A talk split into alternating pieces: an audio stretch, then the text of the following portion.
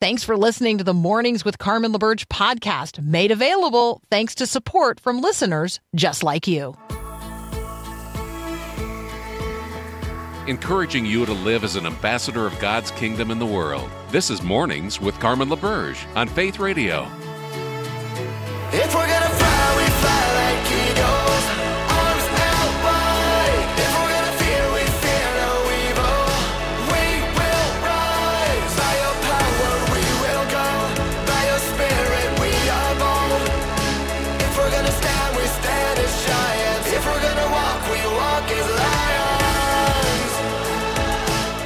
Good morning. Good morning. Now, it's possible that you arose this morning and you've already um, woken up to a reality that is less than what you would consider good. It's totally possible. It's totally possible that you're already confronting realities that you're like, yeah, it's not a good morning. Well, I want to um, invite you to consider that because God is good and God is great and God is gracious and God is present, um, it is a good morning. Even if that morning is the grief kind of mourning. hmm God's mercies are new every morning. Every morning, in terms of, you know, the rotation of this is where my is it Paul is the earth rotating around the sun or is the sun yeah, yeah, that sounds right. We Okay. no, well, Every no. time- the Earth rotates, does but the we revolve What is- around. what is happening? When I talk about the morning, how do I describe that? The- Every time the earth rotates, Yes. Earth rotation? So Yeah, okay. the our So- our part of the Earth faces the sun. Yeah. Yes, thank you. There you go. Paul's back. I'm back. Thank you, Thank you, Paul. No problem. Um, so every time that happens, every time you perceive the sun to be rising, which in fact is not happening. I mean, the sun's not rising. Our perception is that the sun is rising, but it's the sun is not actually moving. It's stationary. Anyway, we're moving. Um, every time that happens, morning by morning, M O R N I N G, every morning by morning, right? And so God's mercies are new every every time. But God's mercies are also new every morning. The other kind of morning. The kind of morning where we're driven to our knees in sobs and grief that yeah, it you know what I'm talking about. God's mercies are new every one of those mornings as well. So as you enter into this morning, if you are mourning, if you're mourning this morning, good morning. Good grief. Good morning. All of it. Uh, today's growing our faith verse of the day comes from James chapter 4, verse 8. And James is um, talking here to fellow believers. And so that's a critical that's a critical thing to note. He's not talking here to unbelievers. This is not a come to Jesus the very first time and be washed and be purified. Um, this is this is a statement to believers, to fellow believers.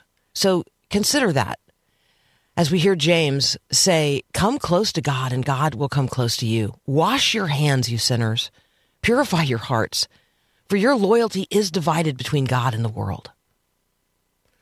We we want to be people who draw close to God, do we not? I mean, you're listening right now because you want to draw close to God. I get that. We so how do we do that? How do we build and deepen our relationship with God? It begins by knowing God and knowing ourselves and entering into a redeemed relationship um, with the Father through the Son by the power of the Spirit. Like we know God because God has revealed himself in creation and then specifically in Jesus. God has revealed himself through his word, the word of the Old and New Testaments, and the word made flesh to dwell among us, full of grace and truth. God makes himself known, which means God takes the first step in this coming close business. Come close to God, the God who has already come close to you. And as you come close to God, God will come closer to you. Might be another way of understanding James 4 8. And then James says, you know, wash your hands. But the reality is, we can't wash our own hands. Purify your hearts. Well, the reality is, we can't purify our own hearts. You've got this, you know, divided loyalty between God and the world, James says. Why is it that we have fallen in love with lesser loves? Why have we allowed other things and other people to compete with God for our affections? You and I can't overcome the divided loyalty that we feel, um, the idolatry that rises up. Um, but the good news is, God has already done everything that's necessary for our relationship with Him to be restored and renewed day by day. Jesus becomes for us the door, the point of access, the way back to the Father's presence, the way back into the Father's house, the way of life, the way of truth. So to come close to God initially, we've got to walk the way of Jesus. We do have to allow our sins to be washed clean by the blood of Christ, to be purified in Him. So that's the initial beginning point of this conversation. But James is assuming that the person reading this, the person receiving this, is already accessed the way of Christ to a restored relationship with God. So James is talking here about the day to day, moment by moment sanctification that takes place in the life of a believer. Yes, you have come to Christ. You have entered, re entered God's presence through the access that Christ alone has given you. Amen. But that doesn't mean God is done purifying you, cleansing you, bringing you by one degree of glory to another more into the likeness of Christ. And that is the process of sanctification. And that's what James is talking about. Come close to God, and God will come close to you. Wash your hands, purify your hearts. Your loyalty is divided between God and this world. And every single day, there's refinement to be had. So, what does that look like practically? There's a couple of ways to approach this. We draw near to God with an undivided heart. And so, in those places where you know your heart is divided, your affections are divided, yes, you love God, but not God alone, not God above and beyond, not God in the in the foreground of, of, of every thought and every word and every deed. It, you know, we, we do love God with an un, with a divided heart. We do. And so draw near to God and ask him to undivide your divided heart. Draw near to God with the confident faith of a child. Jesus gives you entry and access, and so enter in. Draw near to God with a cleansed conscience. Let Jesus take every thought captive. Let him have your mind first. Because your lips will follow your thoughts, and your deeds will follow your lips. So, practically speaking, draw near to God in prayer, draw near to God in the reading and um, memorizing of Scripture, silently sitting, attentive to Him. Give thanks, honor God with your thoughts and your words and your deeds. Honor God with your stewardship, time, talent, relationships, body, finances. Every choice is a choice of stewardship. How are you spending your time today? How are you spending your energy today? Where are you spending your resources today? Every single one of those is a is an opportunity to draw close to God. That God would draw close to you. All right, we all know at least one. In fact, we all know several. So, we all know a none. N O N E. We all know a none. We know someone who does not believe what we believe when it comes to the things of God.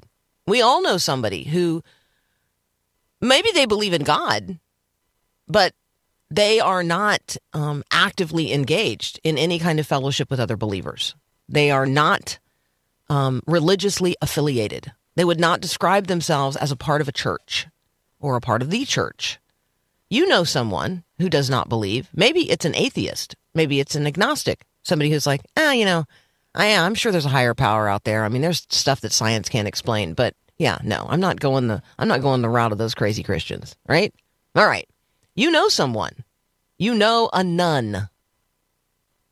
A person who describes themselves maybe as believing in nothing in particular. I'm I'm spiritual but not religious. A person who considers themselves good without God. If they're honest, if they're really honest, they'll tell you they think the world would be a better place without organized religion because in their view, that's what causes so much division. So we're going to talk next about the nones, N O N E S, the nones in America, who they are and what they believe. It might surprise you. That's up next here on Mornings with Carmen.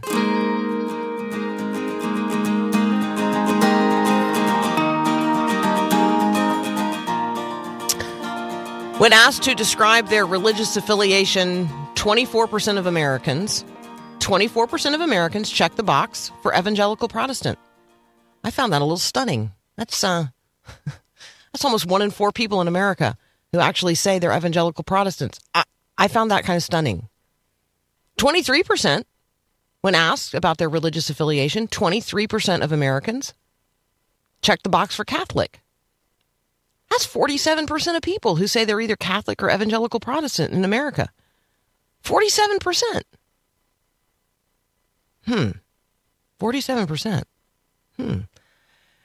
You know, a quarter of Americans saying that they were checking the box for evangelical Protestant made me kind of excited. I mean, even 23% checking the box for Catholic kind of got me a little bit excited. But you know, when you add those up, that's only 47%. That's less than half. I mean, I'm bad at math, but I can figure that out. You're listening to Mornings with Carmen. I'm Carmen LaBerge. We're going to talk about the reality of the changing uh, sort of self description in terms of the way Americans respond to the question how do you identify, you know, when it comes to your religious affiliation? 28%. More people than checked the box for evangelical Protestant. 28%. More people than checked the box for Catholic. 28%. When asked, what is your religious affiliation? 28% of Americans checked the box for none. N O N E. Nothing in particular. Maybe they should be called a nopes. Nothing in particular. Nope. So before we talk about the social implications of that, because there are many, as you can imagine, if you don't have any particular religious affiliation, then you have no community of people with whom you are um, gathering, with whom you are fellowshipping, with whom you are in significant relationship, nobody mentoring you in the faith, nobody walking with you on this, well, path of non discipleship, but you get the point. So before we talk about the social implications for sexuality, for dating, for identity, for marriage, for the raising of children, for education, for social programs, for for welfare, for I, on and on and on. Before we talk about the social implications, I want to talk about the evangelical opportunity. And before we talk about the evangelical opportunity, I want to talk about, I want to have a feelings conversation. How must God feel? How must God feel about this? It's one thing to be rejected, it's another thing for somebody to be like, eh, nope, nothing in particular. Because a lot of these people say they believe in God, they believe in a higher power, just not anything in particular. No particular. Nothing particular. So imagine you have a child. You've done everything for them. They have a flourishing and a blessed life. You're a good, good parent. Along the way, however, your child begins to take you for granted. They actually, well, deny the personal nature of who you are. You become a functional piece of their world.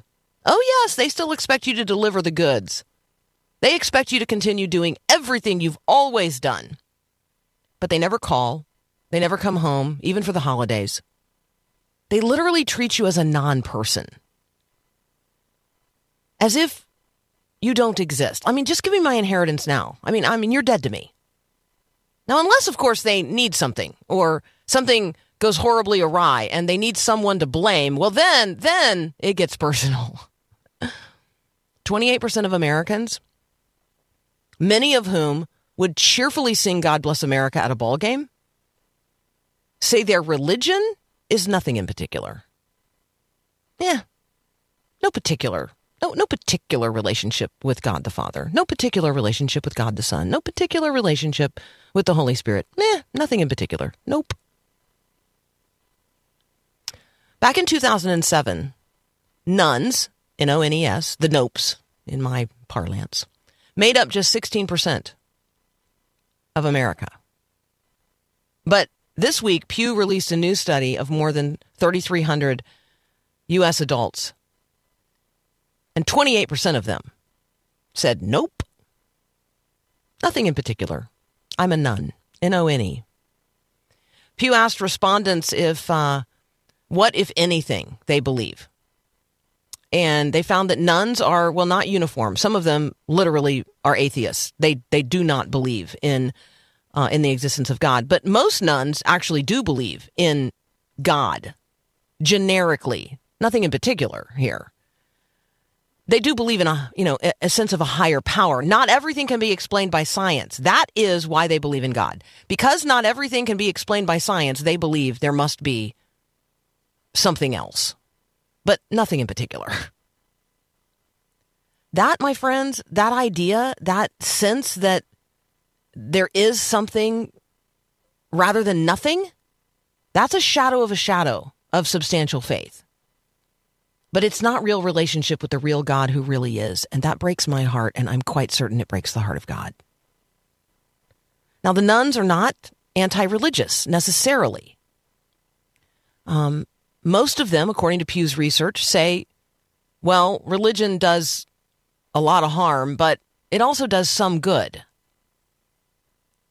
So, what they really um, believe is logic and reason. And yes, because science can't answer all the questions, well, there must be something else, but nothing in particular. But I think that is a wide open door for evangelical opportunity. If 28% of the population is openly saying they have no active system of belief, no living, active, connective relationship with the God who is, then we need to understand them because we are missionaries already living in the lost culture of American nones. We'll continue this conversation in just a moment. You're listening to Mornings with Carmen. I'm Carmen LaBerge, host of Mornings with Carmen. How good are you? You feeling good? You doing good? God is good all the time. And all the time, God is good. Goodness is the character of God and the work of God, but we don't always feel so good, do we? I mean, are you good? You feeling good? You doing good? Maybe you have a sense that you need some healing that you desire some wholeness. Our friend Susie Larson has a new book, Waking Up to the Goodness of God 40 Days Toward Healing and Wholeness. And we'd like for you to have a copy. Faith Radio is giving away 100 copies of Susie's new book, and we'd like for you to have one. So enter to win yours now at myfaithradio.com. We want to know the goodness of God all the time. Connecting faith to life, Faith Radio.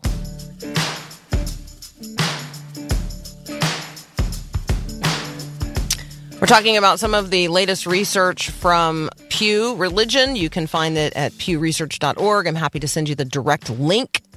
Religious nones in America, who are they, what they do believe. 28% of Americans now check the box. 28% of Americans now check the box for none. When asked a question about religious affiliation, they check a box, nothing in particular. Um, if you uh, if you want me to send you the link, you can text me, 877 933 2484. I'm Carmen LaBerge. You're listening to Mornings with Carmen. Uh, good morning to each of you. Um, sometimes it's good morning, like, you know, because the sun rises, good morning. But also, um, it's important as Christians to recognize that we grieve as those um, who have hope. We do not grieve as those who have no hope. So this morning, as the sun rises and you wake up to the reality of not only a new day, but new grief in a new day for many, many people. I want you to be um, a witness. I want you to bear witness today to good mourning. Mm-hmm. Good grief. You're going to be my good grief ambassadors today out there in the world that God so loves. All right, we're talking about um, new research from Pew um, that has identified 28% is just an, an astounding percentage of the American population who no longer check the box for Christian, even generically Christian, um, no longer check the box for Catholic, even generically Catholic. They now check a box that says, I- I'm just going to be honest. I don't believe in anything in particular. Or I don't affiliate. This is about religious affiliation, not belief. I should make that clear. Because a, a fair percentage of these people actually do say they generically believe in God, but they don't believe in any specific system of belief in God, maybe not even any specific God.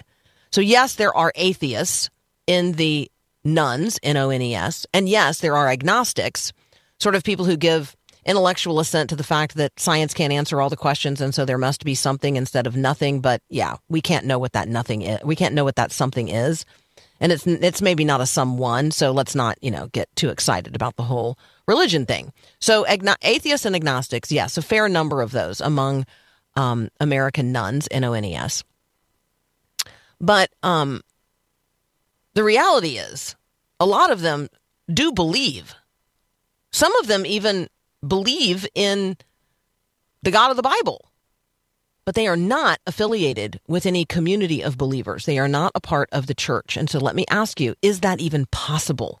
Based on what Jesus talks about, based on the way the New Testament describes um, the body of believers, the body of Christ in the world today, built together as a spiritual house, the family of faith, is it even possible to be an authentic Christian and have no connection no connection to the body of Christ, to the body of believers.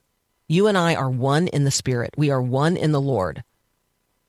It's just operationally impossible for you to be out there all by yourself, disconnected from a religious community of any kind. So, um, a huge number, a huge percentage of um, of the folks surveyed by Pew say they um they want to avoid hurting other people. And so that's that's why they describe themselves as religiously non-affiliated because they view organized religions of all kinds as telling people you know that well you're wrong right? They don't they don't like this sense that uh, there's a right and a wrong and that it's universal and that God has determined it. They don't like that God has said this is good and this is not good. This is within bounds. This is out of bounds. This is sin and this is righteousness. They don't like that. And they don't certainly don't want to tell other people how to live their own lives. And so that's part of the challenge, right? This uh, this desire to avoid the harm of sounding judgmental. Well, that means we have a witness. We have a witness and we have an opportunity because God is great and God is good and it is for it is for our good that God tells us the difference between what is good and what is evil. Like the knowledge of good and evil. Well, initially we were only supposed to have a knowledge of the good. But Adam and Eve took upon themselves to do what God told them not to do. And all they got, all they got for that, they got no more knowledge of good. They already had the knowledge of good. All they got for that was the additional knowledge of evil. All right, uh, demographically, let me tell you a little bit about the nones so you'll know the mission field into which you're being sent today. They are young. 69% of um, of those who answered the Pew survey with, you know, with I'm I'm not anything in particular in terms of religious affiliation, 69% of them are under the age of 50.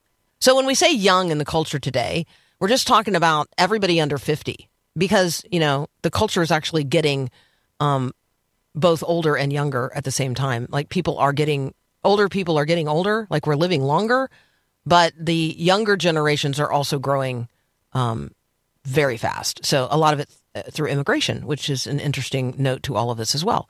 Um, nones are young. 69% of them are under 50. 63% of them are white. So, so far, the nones, the N-O-N-E-S's, are young and they're white. And guess what? Most of them are men.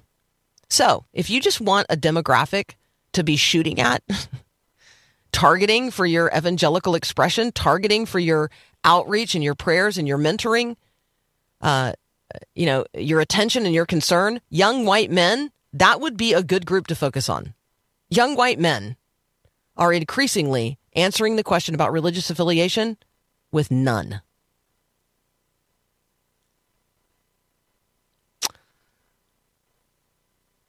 They um they need the gospel.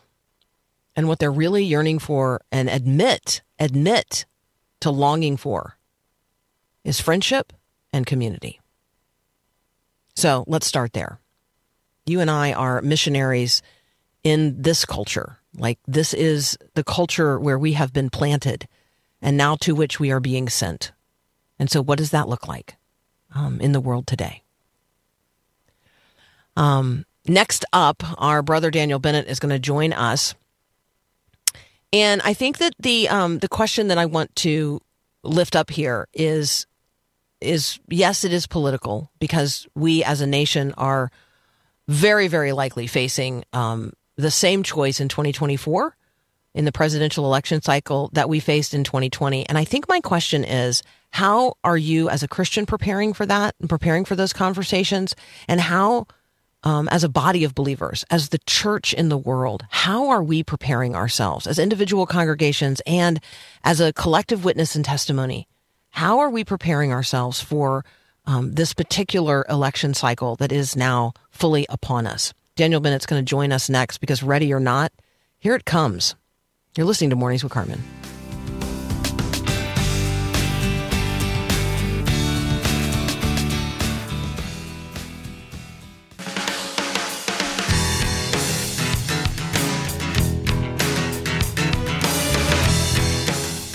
Bright and early, our brother Daniel Bennett is joining us today. He's actually uh, on assignment in Phoenix today. And so um, it is really, really early where you are. Daniel, thank you so much for joining us. You know, thanks, Carmen. If I had been here before a few days uh, earlier, I think it'd be harder, but I'm still on Central Time. Fantastic. I love that. Um, this is a uh, ready or not, here it comes conversation. Uh, you have a piece at ChristianityToday.com addressing the, the reality that we as a nation here in the United States are very, very likely facing a repeat in terms of who is going to be on um, the ballot uh, in terms of well, we don't really vote for president. We we vote for it's a crazy system. We vote for electors who are committed to voting for a particular president. So, but the two names that are going to be on the ballot are Donald Trump and um, and Joe Biden. Um, and so, is the church ready for a repeat? That's an excellent question. And if we're not ready, how can we get ready? Mm. I mean, that is the question I think that that pastors and churchgoers are going to be wrestling with over the next few weeks as the Republican nomination pretty much wraps up. Um, I'm going to be speaking with pastors uh, today at this meeting with uh, or in, in Phoenix, and uh, I'm really curious to get their perspective on how their congregations are faring at this season, if they're noticing any differences uh, between 2016 and 2020 and today. Um, but the thing that keeps coming to mind for me is how you know we as Christians we occupy this dual citizenship uh, in a sense where we are you know citizens of this country uh, concerned about the well-being of our communities but we're also citizens of heaven and have inherited this promise that's greater than any political cultural social victory could ever provide. And so we have this uh, you know now but not yet mentality and i think that should color the way that we approach uh, our, our political uh, enthusiasms, not our decisions necessarily, but our enthusiasms and the weight we place on political outcomes. So, um, let's dig a little deeper into that. I think that we we we didn't do a very good job as Christians in this conversation in 2020. Um, we didn't do a very good job individually. We didn't do a very good job collectively. Um, this was incredibly divisive inside Christian households. It was divisive inside Christian churches. Um, what are some thoughts in terms of preparing ourselves as Christians and for those of us who, um, you know, might be in a position of leadership in a church?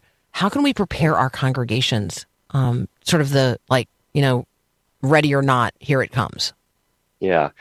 So, you know, if we're not a pastor, if we're not in a position of leadership, it really does come down to, I think, how we tend ourselves and how we tend our relationships. Uh, there is wisdom, I think, in, in viewing political decisions with a certain sense of urgency. Uh, otherwise, you know, we people elections have consequences. I should say, right? These are real things that happen. Um, but when we talk about the decisions that our that our fellow Christians make in the voting booth and then have the tendency to if we disagree with them to consider those decisions either you know at the worst case evidence of a bad or at the best case evidence of bad character or at the worst case evidence of abandoning one's faith mm. i think that I think that really becomes a problem for unity in the body of Christ. People make prudential decisions when they go and vote, when they support a presidential candidate. These are imperfect choices. And when we are casting those types of language and vitriol against our brothers and sisters uh, for things that are absolutely secondary, non essential issues to what it means to be a Christian, that does some serious, I think, damage to unity in the body of Christ. Now, pastors have a different responsibility here to shepherd their flocks, to shepherd their congregations, to speak into the issues of the day, but also to remember, and I think 98% of the pastors do this really, really well, to remember that their job, of course, is to shepherd the flock, not to shepherd a voting block. Mm-hmm. Um, and it's to juggle the competing political ideas of their communities. And the last thing I'll say is this uh, on this particular question. Um, you know, I think Christians, especially in the evangelical tradition, we tend to think that, at least the tendency is to think that we have a, a particular read on the right way to view politics, right? We think we have good solutions, and some of these solutions I think are good. But then when we look at our brothers and sisters in other congregations, especially in the Black Protestant church, they have very different voting behavior than we do. I think it's very dangerous for us to say, well, because Black Protestants, for example, tend to vote for Democratic candidates, there's some in their Christian reasoning. Now, it's not something we would do necessarily, but uh, I, I, do think there's a danger there. And in Black Protestants, if they say that about evangelicals, white evangelicals, all it does is spread disunity in the body of Christ. So there's a lot more we could dig into there, but that's my two minute version. I think that is really helpful. I think one one of the realities that I face where I live, um, it's possible that obviously political individuals, so people who are holding a public office of some kind or another, you know, they might be platformed at a church in a mm. in the context of a service of worship like that might happen but yeah. um the the the finger pointing happens when let's say i don't know uh, a person who has brought charges against the former president in a particular um, local um, district like Fulton County, um, that person stands in a pulpit and speaks in a church, and yes, people get very exercised about that. Um, and and I'm not I'm not saying that it's wrong to get exercised about that, but are we getting equally exercised when a person with whom we agree politically is platformed in a church where we live? Like just like shouldn't we feel the same way about people in elected positions of of of, of political people, yeah. people in politics? Yeah. I don't know. You, do you, I'm not even framing a good question, but, but do you no, can you I sense th- what I'm trying to get at? Yeah, do are we equally troubled when someone who agrees with us speaks from the pulpit in a church service or speaks on a particular issue with religious conviction uh, as we are when someone who does that disagrees with us or says something problematic to us. So, you know, if we're predisposed towards the Democratic Party, for example, do we have a problem when Democratic, uh, when people on the left speak in predominantly Black Protestant and mainline churches. Um, but we don't have a problem when Donald Trump visits uh, First Baptist in Dallas because that's he's on our side. Um, I think Christian, I think Dan Dan Darling down in uh, down at the Land mm. Center in Texas has a really good view on this. I don't think, you know, he says uh, maybe Christians should be equally troubled by any elected official co-opting the pulpit for for political purposes. And I think that is the right perspective. I, I agree with that. that. Yeah. Yeah, I agree yeah, with that. that. I don't think that's the, the, right time and yeah. place. Yeah. Right. So I think getting our priorities right, making sure that we're being consistent. One thing we haven't talked a lot about today is consistency. Whether or not our views and our attitudes are consistent across different circumstances, that shows maturity that that's, that comes from something other than the world's politics. Mm.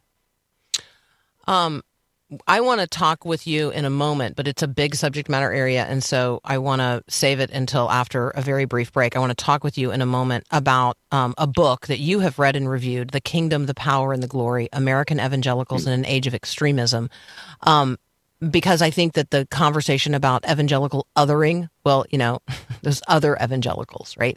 That's a really important one for us to get our hearts and minds around. But we've got a couple of minutes here before the break. And so I want to raise a really big issue with you. I do not think it's okay to cut in line to get your food at the college cafeteria just because you're late for class. What is going on with the Okay. fast pass to class? So it's funny. So JBU uh, instituted a new policy uh, that if you are running late to class or have a very short window between your two classes to grab lunch, they said, "Hey, just jump the line. Other other people will understand. And listen, if you're not in a hurry, you can just wait in line. Don't get upset." I joked with our cafeteria manager that this is a great social science experiment waiting to happen. I just kind of want to sit there and just observe. Now, to be fair, on Tuesdays and Thursdays, and this is getting into the the behind the curtains of JBU scheduling. If you take a class uh, at 11:30 and then another one at 1:15, you only have a 30 minute break to get from your fir- your first class to the cafeteria, get lunch, eat it, and then get back to class. It's really not that much time. So maybe that was the spirit of this, Carmen. But man, as someone who is a a social scientist and b Presbyterian, I have a really hard time thinking this is going to go well. Um, all right. So for those of you um, in in a similar situation, here's what here's my encouragement. If you're a person who is not taking one of those, you don't have a schedule where things are that tight. Here, here's what I want you to do. I want you to find a person who does have that tight schedule, and you're going to be their like lunchtime ambassador. You're going to get their lunch and you're going to take it to a table and and all they have to do is come in and sit down and have table fellowship Wow. with you. They won't have to wait in line. You will have already waited in line because you were getting your lunch anyway. So I think instead of a fast pass, there needs to be like a partnership. And I also I think that. that students with mobility issues, it's not like they can speed up and go faster. So I Mhm. think that particularly, you know, if you know another student, a fellow student who's got some mobility issues, like I want you to reach out to them and be like, there's just, I like sort of get it that 30 minutes is too short a period of time to get from, you know, building A to the cafeteria through the line, sit down, eat your lunch, and get back to building B where your class is 30 minutes later. So how about I bring a lunch somewhere between buildings A and B and we have lunch together on those days. There you go. There you go. That's my, uh, that is Yeah. Carmen's solution to the fast pass problem. We solved it. I know. It's you know me. I just want to be invited to brainstorming sessions, even though nobody nobody thinks that my presence is necessary at such things. All right. Hey, we're going to take a very very brief break. When we come back, Daniel Bennett um, is going to share with us what he learned from reading a new book called The Kingdom, the Power, and the Glory American Evangelicals in an Age of Extremism.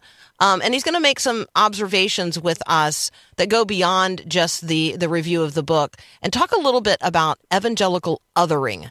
Do you have a tendency to, well, not my kind of evangelical. I mean, that's those other evangelicals over there. Are we evangelical othering today? That's up next here on Mornings with Carmen. Maybe you've heard that Faith Radio partners with One Child to offer you the opportunity to sponsor a child living in difficult circumstances in a hard place. Well, when you sponsor a child supplying for their needs, you change a life.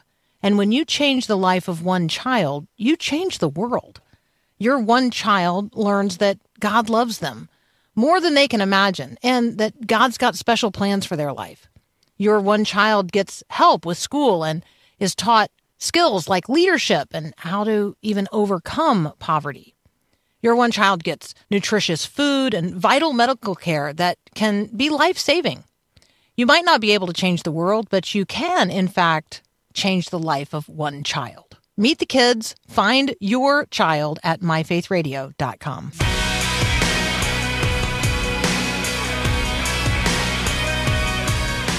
All right, continuing our conversation with Daniel Bennett. He is a professor um, at JBU. He also blogs. Um, the Uneasy Citizenship blog is what you're looking for. I can send you a direct link to the one I am uh, looking at today, where he's making some observations that go beyond um, his initial review of Tim Alberta's book, The Kingdom, the Power, and the Glory.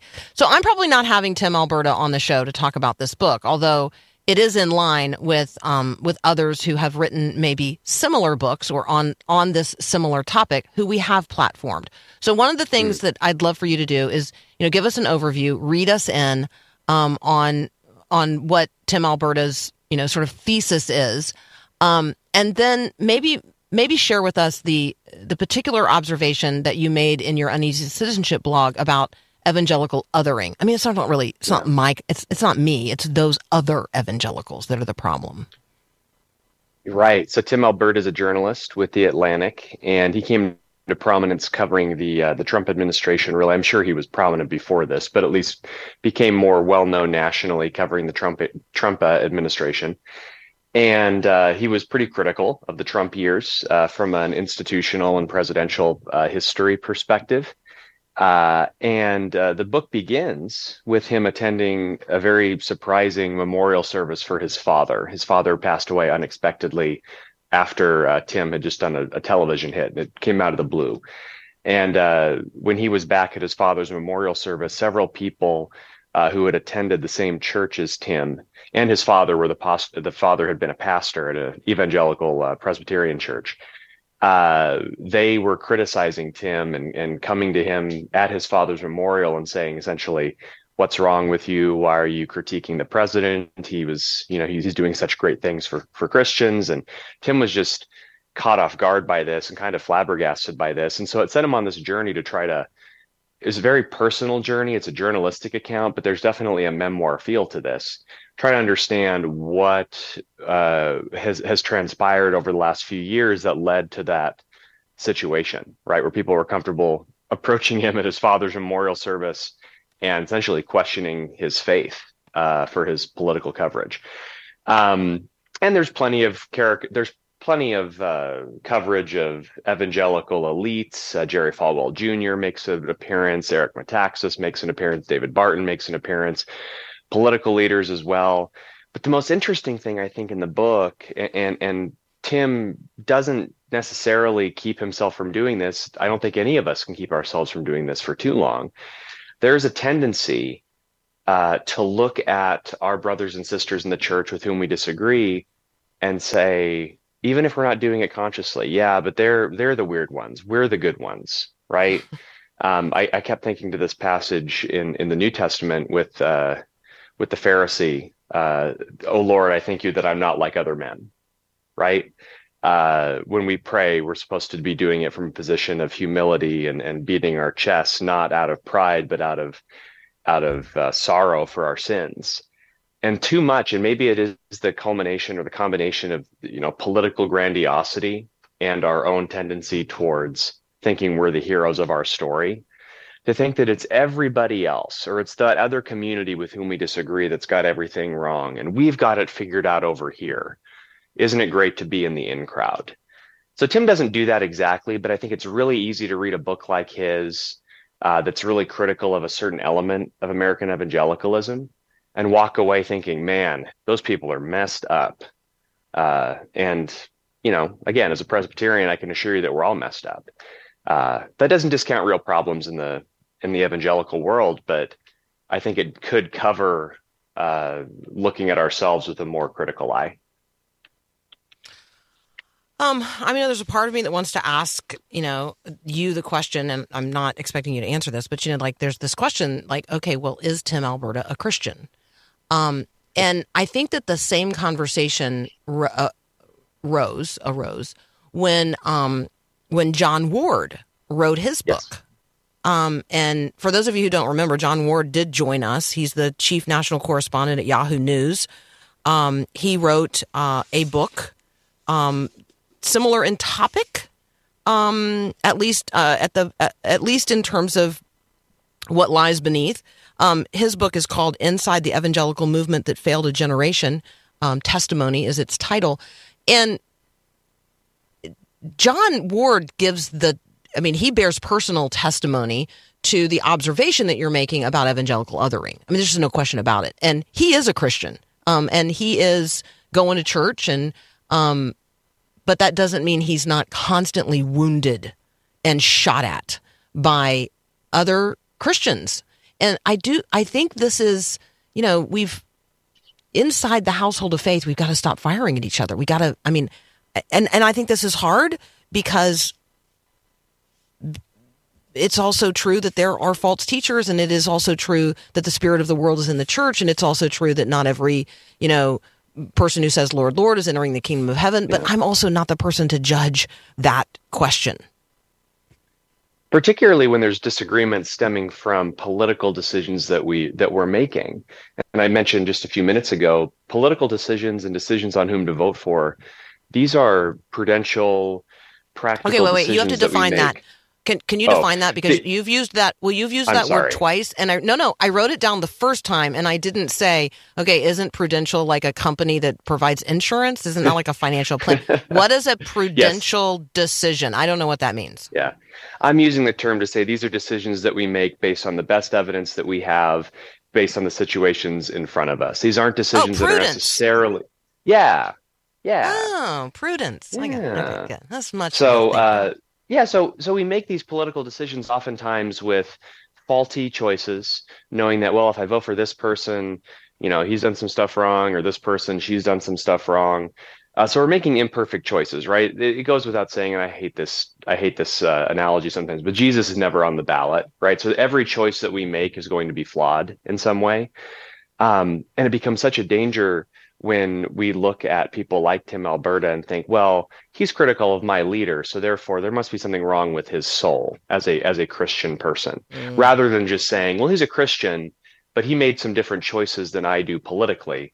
And that's that's okay, right? We we can do that. Now listen, this isn't the first time in the history of the church there's been divisions, right? I mean, we go back to Acts and, and arguably those divisions were a lot worse than our divisions. Um, so uh, and and the point is I think this, right? There's never going to be perfect unity in the body of Christ, right? It's something we strive for. Um, but we have to keep those disagreements not only rooted in a Christ-like way, but also focused on like uh, fencing what it means to actually be a Christian in the context of orthodoxy.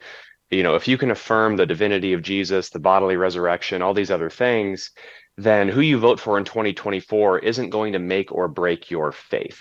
Okay. These are decisions you make, hopefully, with the best information you have in front of you. And we're going to make mistakes, but we have to be gracious. We have to be uh, loving, kind, gentle to each other because that's who Jesus is to us. It's so good.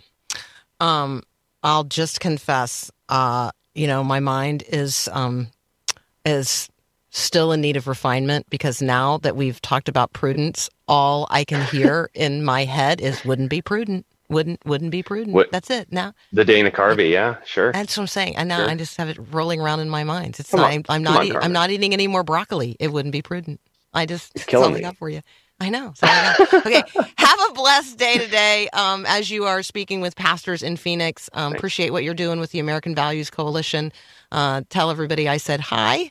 Um, and Yeah. uh, thank you so much for joining us. Really appreciate it. Thanks, Carmen. Yeah, absolutely. All right. So, um, prudence. Yes, not a character, um, not a not a walk off line on Saturday Night Live. Actually, a virtue to be cultivated um, as we as Christians living at a particular time in a particular culture have to make political decisions. Like it's it, you do have not just the right but the responsibility, and so um, preparing ourselves for thoughtful conversations in the public square and then preparing ourselves, you know, to make very, very hard decisions based on prudence. Yeah, there you go. We got another hour together up next. This is Mornings with Carmen. Thanks for listening to Mornings with Carmen LaBerge. Podcasts like this are available because of your support.